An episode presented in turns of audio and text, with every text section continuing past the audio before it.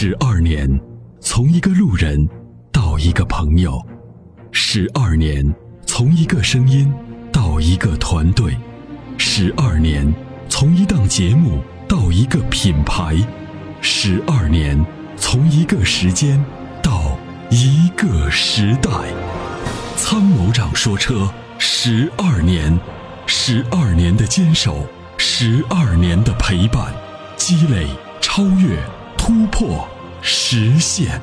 十二年，感谢有你一路相伴。十二年，不惧不退，携手并肩，初心不改，砥砺前行。参谋长说：“车，再出发。”再出发。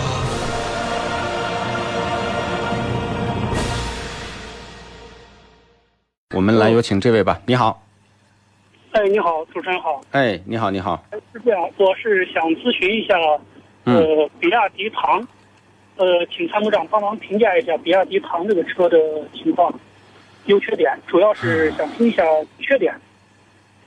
缺点呢，就是我认为呢，唐呢已经是算中国混合动力技术里面做的，就是比亚迪就是搞混合动力的嘛，做的真的已经达到了一个很高的水准。呃，包括我们也对这个车呢进行过多次的这个深度试驾。那么就是说，在正常的这个驾驶的过程当中，这款车，呃，无论是在动力还是第一百公里油耗啊，注意我说的是第一百公里啊，那么还有配置，还有它的科技性价比，都达到了一个比较高的一个水准。但是呢，这款车呢，讲讲问题，这个问题在于哪里呢？就是比亚迪公司呢，作为一个成长过程当中的公司。它呢能够把一套 2.0T 的发动机、六速的变速箱、一套电机，呃，整个包括电池，整个全部都给它啊、这个配到一起，已经是达到它的这个技术当中的一个一个很就是一个很高的一个一个水准了，或者是或者它突破了很多技术难度。呃，但是呢，对于这个，就我以我的观点来看，那这种车呢，它依旧是一个不合格产品。我说的不合格，不是说国家对他说不合格，是作为一个使用者来讲，呃，目前已经超出了比亚迪的能力范围，因为这种插电式混合动力呢，目前在全世界范围内还没有哪个企业能做的，就是能做的很好。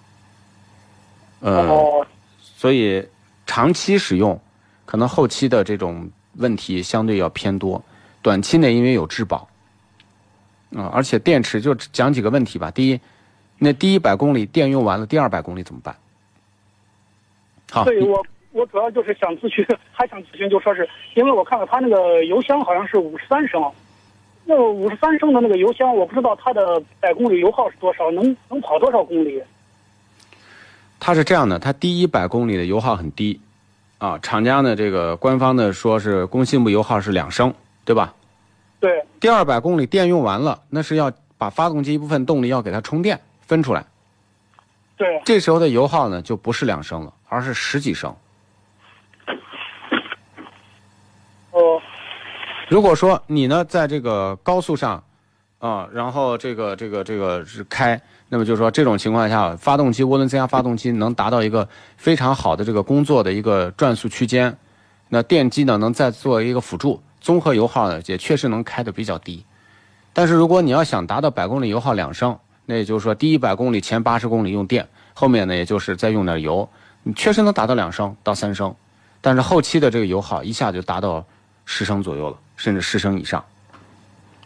哦，哦，那那呃，那你在平呃本田 CRV 的本田 CRV 的那个油电混动，它这种混动跟这个唐的这个混动是不一样的。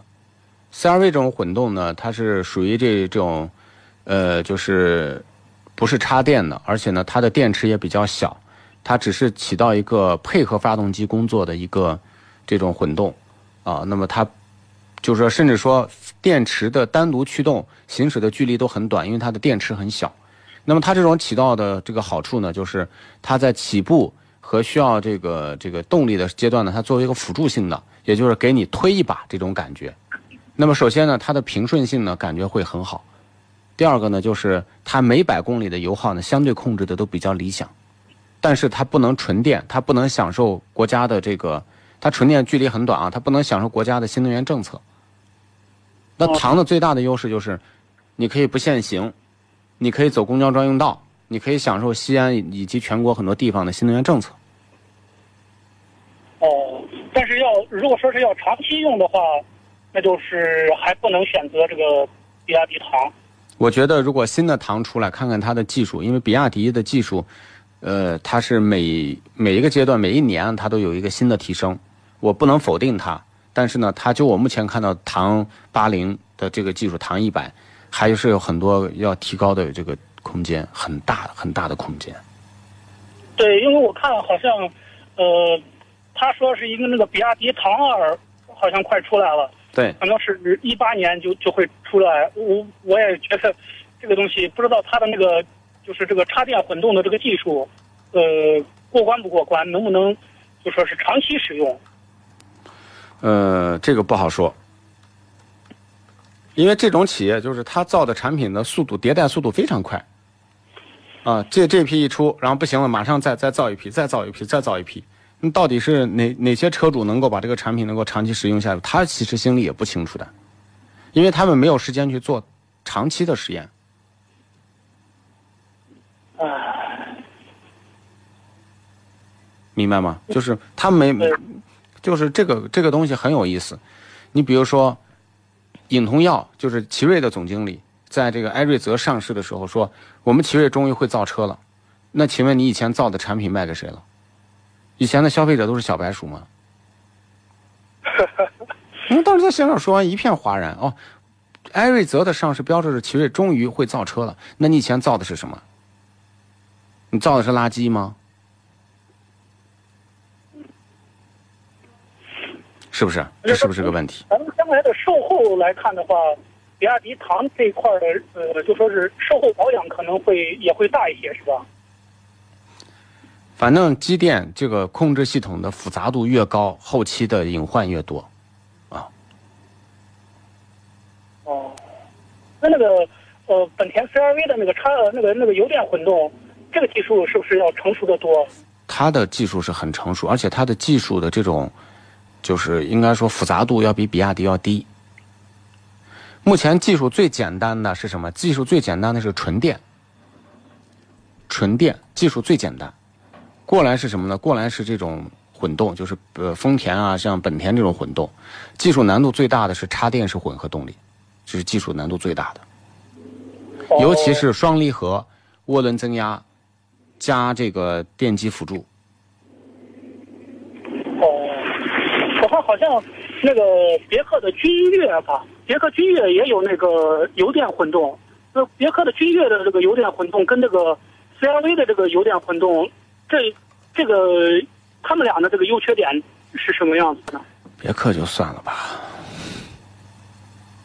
哦，别克就算了啊。对，哦，就是加个大电池，加套电机，整合到一起，这种技术比亚迪能做出来，别克也能做出来。但是目前搞混动技术最成熟的，也就是丰田、本田这种企业，啊，最成熟的。然后呢，纯电企业呢就多了，纯电企业将来，你像蔚来的国产都能造出来，对吧？那混动呢，都是在国内现在都是过渡，将来都是纯电。关键纯电的话，它有一个充电不太方便。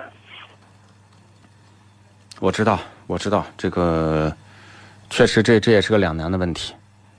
你再想想吧，反正我觉得，就是目前我不会买任何插电式混合动力汽车，就是除非它是非常大的企业制造的，而且续航里程真的能能达到还不错的一个里程。